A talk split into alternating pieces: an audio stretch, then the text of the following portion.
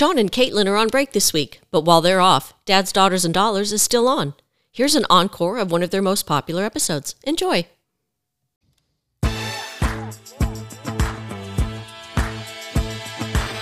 Welcome to Dad's Daughters and Dollars, a financial podcast for everyone.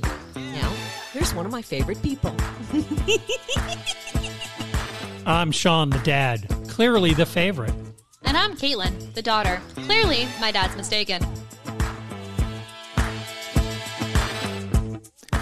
Welcome back for part two of index investing and why uh, Jack Bogle is uh, the Michael Jordan of uh, individual investors, how much he's helped each other. So, if you listened last Wednesday, and my daughter brought this up to me yesterday, we talked about index investing and reasons why they're great and stuff.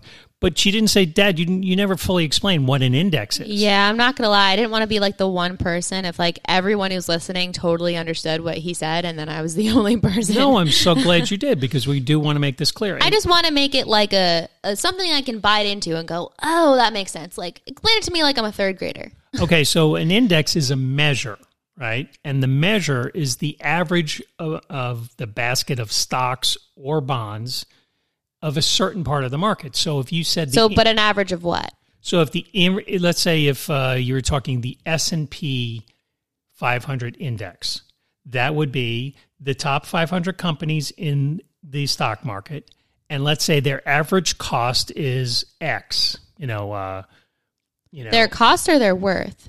sort of it's their worth, but it's their average. If you take all 500 together and you average them, there's a certain number. So wait, I just want to fully get this clear. Let's say one company is worth $131 for one one share of it. Right. And then another is worth uh 129. Another's worth 87. It's averaging those numbers together. in general, but there's a lot of factors. There's Right. like factors like capitalization and what's their assets and what's their liabilities. Liabilities, yeah. But they come up with a number. So the S&P 500 might be worth 3300 as an overall number. So that if on a given day, the S&P 500 index 82 of those companies did really poorly on one day. And it went to like 3100 kind Yeah, of thing. Yeah, maybe the S&P 500 index went to instead of 3300 3212. Got it. And the next day the majority of the companies did great including those 80 and now it's at 3350. Right. Okay. So that's starting to make a little bit more sense now because I remember seeing a number that's next to the S and P 500, and that is the measure of it. But if the number next to it, normally there's like a percentage next to it, and it's like down point uh eight nine percent, you know, so it's not even a full percent, but it, it'll normally be in red. That's subtracting from that number, and then if it's like oh up one point uh, three three percent, that is adding to that Correct. you know, whatever number it is. That totally makes sense. Okay. That, thank you. So an S&P 500 index would measure the top 500 companies kind of average and that average is based on a lot of different factors. yeah. A total stock market index fund would measure every single stock in the stock market and the average of those 3,500 to 3,800 stocks. And when you hear me say those numbers, it's because it keeps changing. There are companies that actually go bankrupt and fall out of the full stock market index. And there's other ones that then join the total stock market index. So it, it does change over time. Right. Okay. So I'm going to give you an example of one of the reasons why you should buy stock market index. And it was a bet that Warren Buffett had back in 2007. Oh. Yes. So he made a $1 million bet. And he bet that uh, his t- over 10 years, he would make more money with an index fund than any hedge fund company that would challenge him. Now, what's a hedge fund? You can't invest in a hedge fund unless you're very, very wealthy. Sometimes, okay, the minimum to invest in the hedge fund is $100 million. I'm sorry, what? There are people who have that much money? Correct. Like, I understand that, like, there's a, well, I think there's like 400 billionaires in the world. Probably more than that. I think that's just the billionaires in America, I think, although I really don't know. Um, but $100 million is like, you know, oh, uh, 5% of my entire wealth in one, that's, you know, or if, uh, if someone's only worth just over a billion dollars, that's You're like, are you kidding Well, me? so not every fund has that minimum. Some of the times the minimum could be 5 million, 10 million, whatever it is, but it's in general hedge funds or for rich investors. Got it. And the idea is that you're getting this wealth of knowledge from all these like PhDs and really smart people who've been investing for 30 years and they have some sort of inside track of knowing all the information. I'll give you a typical example of what a hedge fund will do. Because hedge funds have so much money, hedge funds will buy satellites, put them on a NASA rocket that goes up into space. They launch the satellite. Now, the hedge fund has a satellite that can take pictures all over the world. So, the hedge fund decides are we going to invest in this Russian cement company? They actually take photos of the Russian cement company and they count how many trucks are driving in and out of the company every day. Oh my god, that seems like an invasion of privacy. Well, somewhat, but the thing is, th- they're saying information is power. Yeah. And if we have enough information, we say, well, look, we've been tracking this for seven months. We can make the right investments. They're and these guys are keeping out for their money. these guys are selling a lot of cement because the trucks go in and out. It used to be 18 trucks a day would go in and out delivering cement. Now it's 38 com- and then after 6 months it's 80 trucks are going in out. So they get all this information. So they have a lot more information than an individual investor. One last quick question: Are hedge funds like a group of people sometimes too, like a group of wealthy people, or it's always just like well, you invest in a hedge fund individually? We're getting off a little, little off topic here. No, but, a hedge fund would be, um, you know, you could have Steven Spielberg and uh, all these other wealthy people could be investing in a hedge fund. Got it, And then they have, let's say, 30 to 50 to 100 people are in that company, and there are all these analysts who are deciding what's the perfect thing to kind of beat the market and Got to it. give a really big return for our investors. Right, because yeah, a hedge fund isn't just like one person hiding behind the name of a company that's now a hedge fund. It's always multiple people that's saying, "Here's what you should do with your money," and here's what our satellite said about the Russian concrete trucks or whatever. Exactly. But Okay. they're also, their analysts are uh, going, actually going to a company and interviewing the, Right. Um, So Warren CEO. Warren Buffett challenged Any- any, hedge fund. any hedge fund manager wow.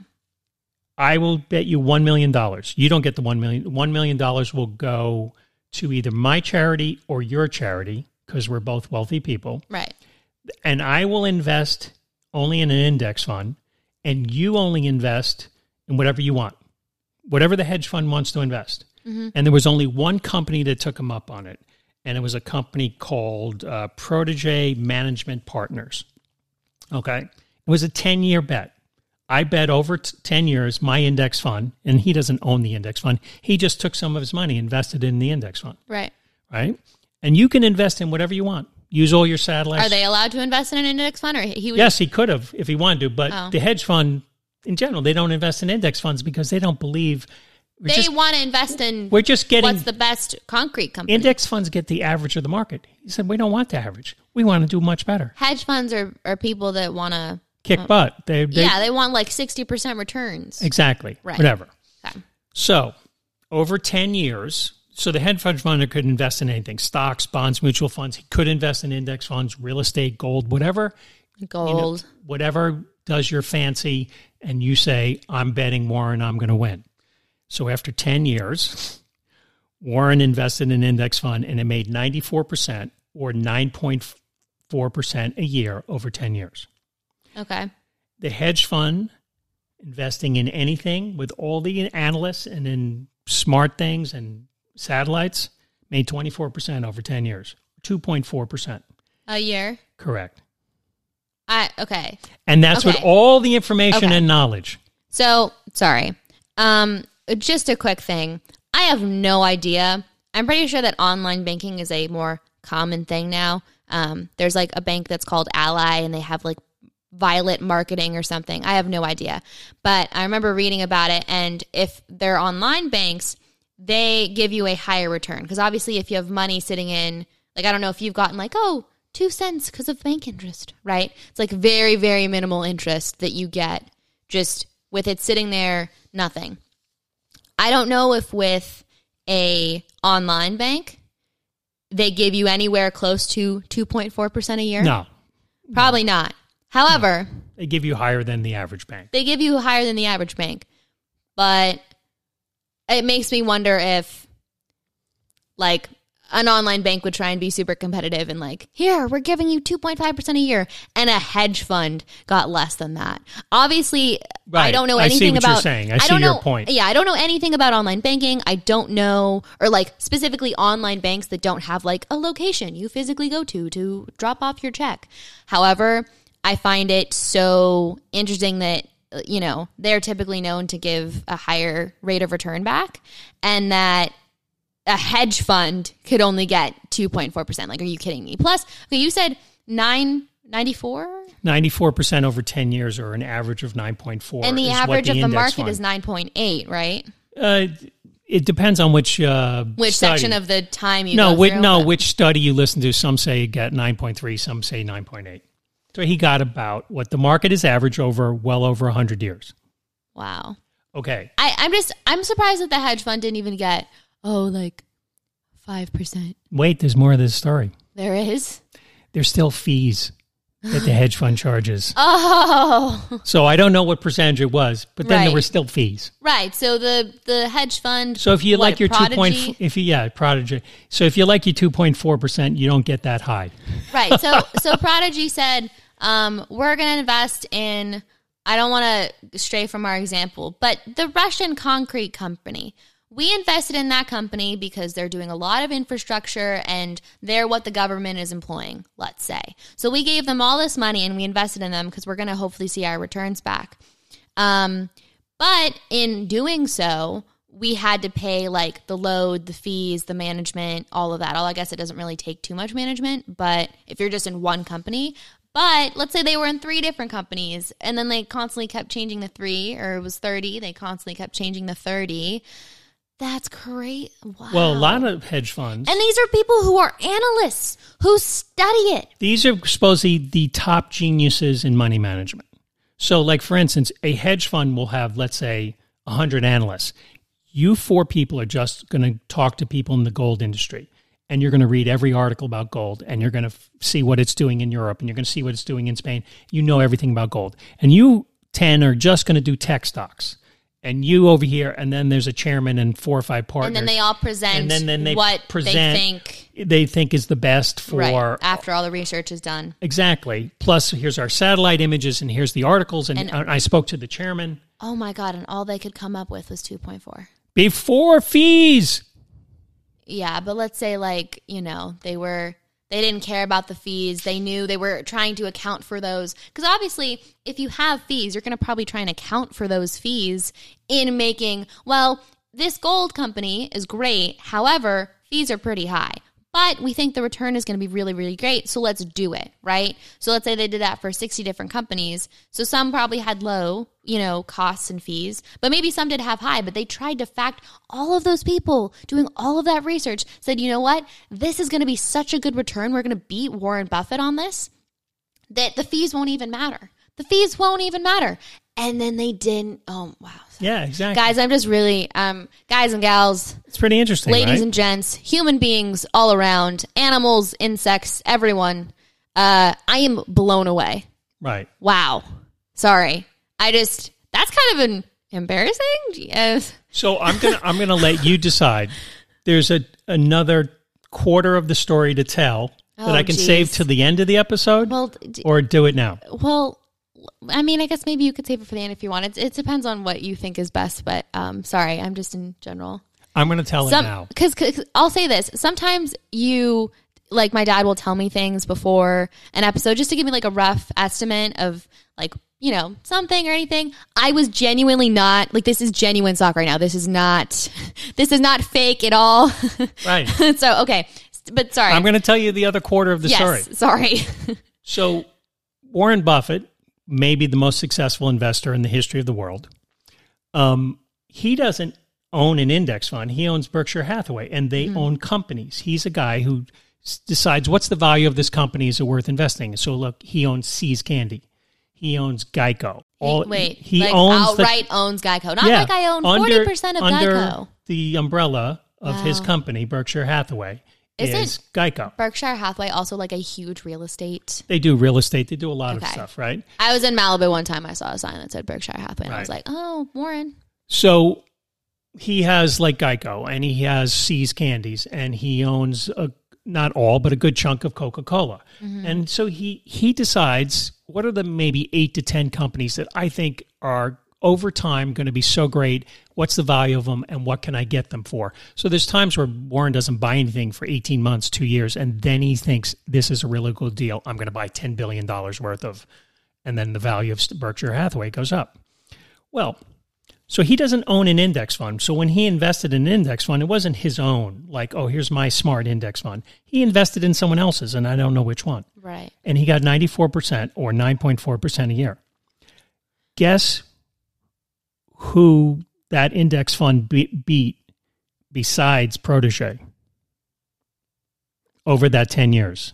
I, I feel like I'm shooting in the dark here. I have no idea who you're about to say. That index fund that Warren Buffett got 9.5% per year over 10 years beat Warren Buffett, Berkshire Hathaway, over 10 years. Oh, so Berkshire Hathaway didn't get 9% over those 10 years? Yeah, per year. Wait, what? Yes. Yes, the smartest investor in the world. I, lo- I love the I love the voice crack. Um, That's the other part of the story is like So even Warren so Buffett now. he has Geico, and they have their little lizard guy, and he or ge- guy gecko. Oh my god, I called him a lizard. I'm really sorry, everyone. The the gecko, Geico, the gecko. I don't even know his name. Whatever. That sees however many other dare I say hundreds of companies Berkshire Hathaway owns, whether they're I- small or big, I or don't know if it's hundreds, but so maybe they- tens. You know, forty companies, fifty companies. I don't know. I think he's a guy who says I'm I'm going to put all my money into a select group, and it might be 15, but I don't know the Okay. number. Well, either way, clearly he's done okay for himself. Plus, you know, the real estate side of things, I feel like that's kind of huge. Um, and Yeah, sorry, that's the another. index fund, which is all right. We're just to put some money in this and go to sleep. yeah. That did better than the greatest investor in the world. That you know, arguably, people would say it beat the hedge fund, and it beat Warren Buffett, the person who made the butt bet on the index fund. So, uh, did I'm going to assume you've listened to this in an interview or something or an article. Was he surprised about that himself, or he was just like, "No, I believe in this so much." You no, know. but the, there's like this is- you said this was back in 2007. 2007, and the bet ended in 2017. Oh, okay. And then the guy from Protege had to pay $1 million to whatever charity of Warren Buffett's. Huh. So one of the other things that Warren said is, so he's worth 80, 90 billion, and he's a really smart, generous man. And he's, He still owns the same house in like Nebraska, right? correct. But he said he signed on to Bill Gates' thing. It's that's this pledge where you're going to give away at least 95% of your money because you can live on the rest. So over time, he's giving away all this money for charities. It's a mm-hmm. really great thing. Well, he said, whatever's left for my heirs, I want them to put 90% into an index fund and 10% into like bonds because bonds is like cash Right. so that when the index goes up and down and somebody's like, oh, we don't have as much money, the bonds will always be safe and secure because it's kind of cash. Right. He said, put the 90% into index funds. when I'm dead, put the 90% in index funds. He didn't say put it all into Berkshire Hathaway. I'm sure some of it's going to be Berkshire Hathaway stock. Right. Yeah. So if if people need any reason to invest in index funds, that's the reason. Got it. Okay. I do want to give you a few reasons before we wrap up about why index investing is great. And I know over some other episodes we've covered various things, but we're not specifically. So, index investing is great for these reasons. It takes very little investment knowledge and no skill. Clearly, it beat the Prodigy people. Yeah, and takes clearly no time or effort. You can go online, uh, sign a uh, like a document for Vanguard, or Schwab, uh, or whatever. Do that in fifteen to twenty minutes. Have somebody in customer service help you through it if you're a little confused. Then you can like like with Schwab, you can put down one dollar, and now you're invested in an index fund. And then as you have money, to just slowly put money into it and keep putting money into it even when the market goes down and even when the market goes up and then over 30 years you turn around and you go wow did i really get 9% this is amazing can we guarantee the 9% absolutely not but if history's any decider hundreds of years and ups and downs in the market. When we did the episode about staying invested, I told you a bunch of world events, and the market still did great over time. Uh, the other reason is um, it's going to outperform 80% of all the smart protege investors, a la hedge funds, Right. E- even a big money manager guy who owns like 29 mutual funds, and each one of those mutual funds has 200 different stocks in it. It outperforms m- the majority of those, at least 80% of those. There's no sales commissions. You just compound on autopilot. You just put it in and you watch it grow. Now, I'll take autopilot. right? Um, super low operating expenses, like we talked about in the mutual fund episode. In my total stock market index fund, I pay 0.03%, which is $3. I have to pay them for every 10,000 invested so that the rest of that gets invested in compounds. Um, they're very tax efficient because they're not constantly trading. They don't have to pay a lot of taxes. Um, they're highly diversified. So a total stock market index will have 3,500 to 3,800 stocks. And here's the thing that you didn't know about, which is they are self cleaning. What the heck does that mean? Self cleaning is um, when a stock on the bottom of the index or something either goes bankrupt or is doing poorly and it falls out of the index. It was stock number 3,532, whatever bad management in the company, and it went bankrupt. Well, there's maybe some other company that's coming up that's the next Tesla or whatever. They then get into the index or they try to. And because it gives them a lot more cachet to have people invest in their company when they're in the index. And now you could have a chance of catching the next Tesla that comes up, the next Google, the next Amazon. So you don't have to worry about keeping track of, you know, anyone at the bottom who maybe went bankrupt. Because certainly I don't see a Google going bankrupt anytime soon. However, you know, maybe a small company made some bad investments and or just couldn't manage the product they were trying to make or sell or you know what they were trying to accomplish as a business and they did go bankrupt you don't have to worry about like oh, okay well these 30 went so i need to find a new 30 it does that for you Exactly, meaning that if a company is, let's say, you know, it lost 25% in one quarter, wow, quarter of the value of the company. The company is worth two, $2 million, and now it's down 25%. yeah And the next quarter, it loses 25%. Eventually, that goes away.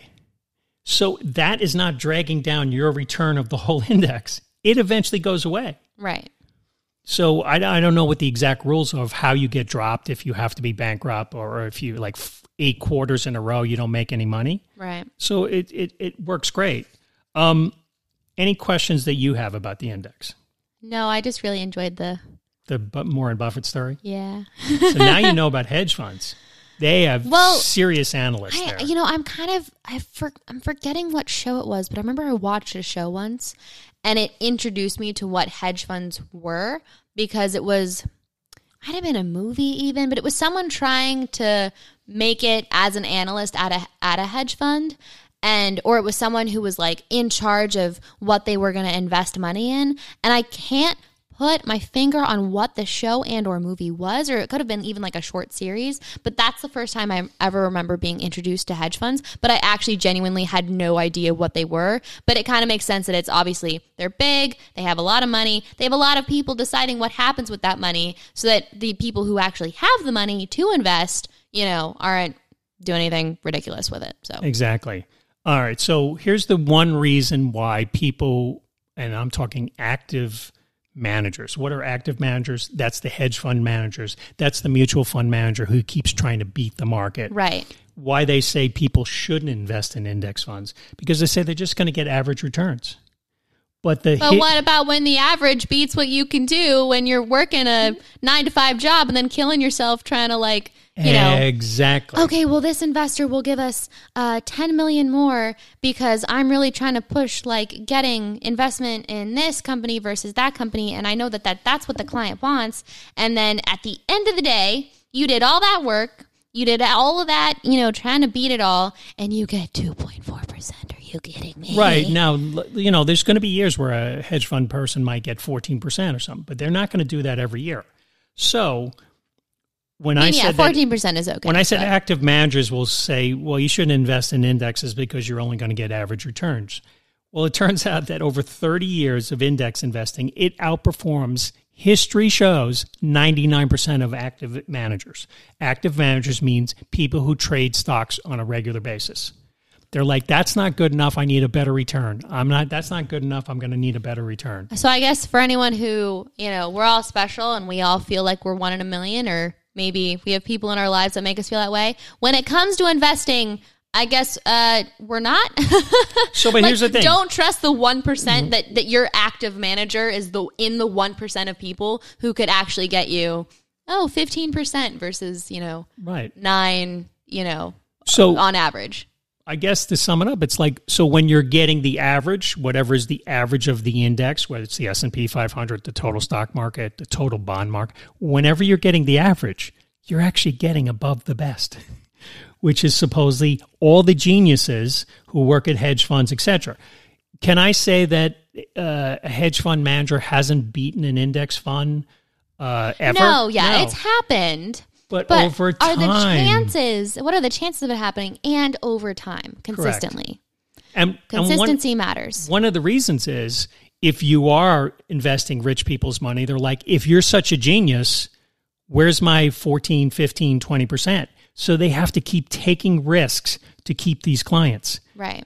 With an index, we take zero risks. We just say, here's the whole thing. Let's go to sleep. Uh, next month, I'll invest a little bit more in that same index. Did um did you read about like have you read or seen interviews or old articles of people who were used to be active managers who said those things who always felt like you know they interviewed someone who retired 10 years ago and they said yeah i was always you know trying to find the next best thing and you know a lot of the time it didn't work out and this is my Well, advice Well, Jack or- Bogle was one of them. And, uh, and then that's when he changed Right. And then a lot of people followed Jack and they went, yeah, you know, if we're being honest, I know we were making a lot of fees and like, you know, I was the, you know, vice chairman of this company and I was making 1.2 million a year. Why am I going to try and make a little bit less?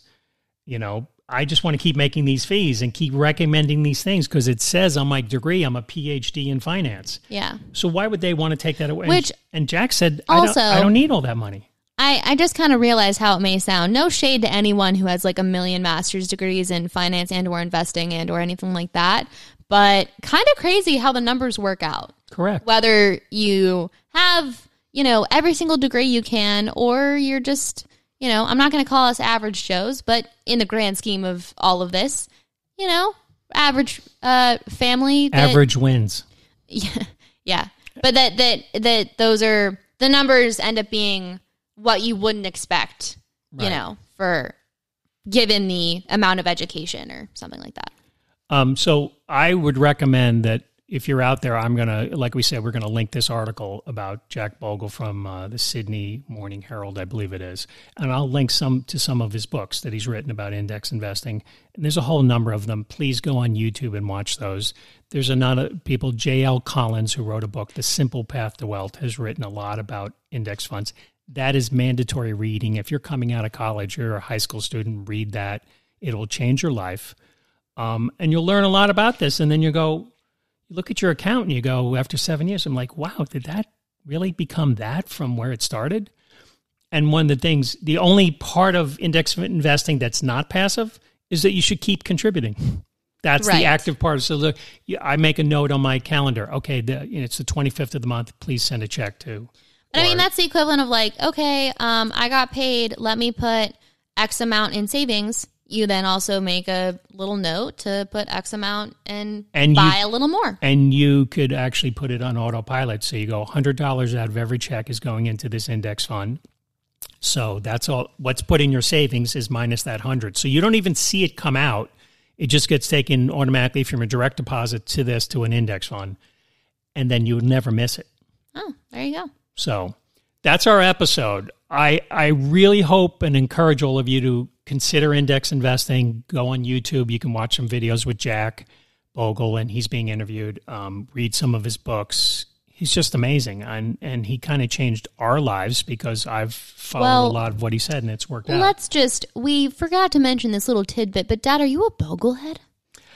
I, I guess you would say that. So there's a there's a forum online that's called the Bogleheads, and there are people who so much uh, have enjoyed what Jack brought to the world, and they they're big believers in index investing.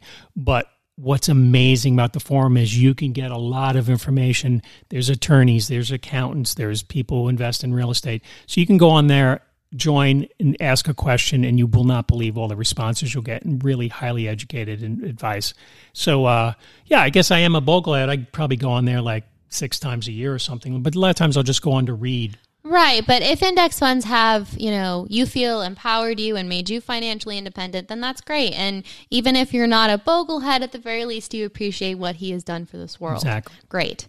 Um, I just wanted to add that tidbit in there because a while ago, when my dad first told me who he was and he told me about Bogleheads, I just thought that was so funny because of the name. Right. But um, thank you to, I guess, Jack again. I think I thanked him in the last episode.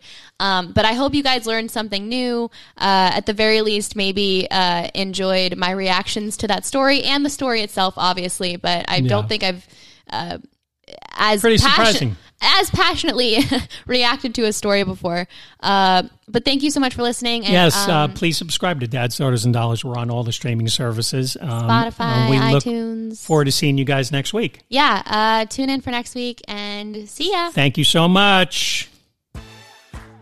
The content on Dad's Daughters and Dollars is for informational purposes only and does not constitute professional financial advice. Listeners should consult an attorney, accountant, financial planner, or other professionals to suit your specific needs.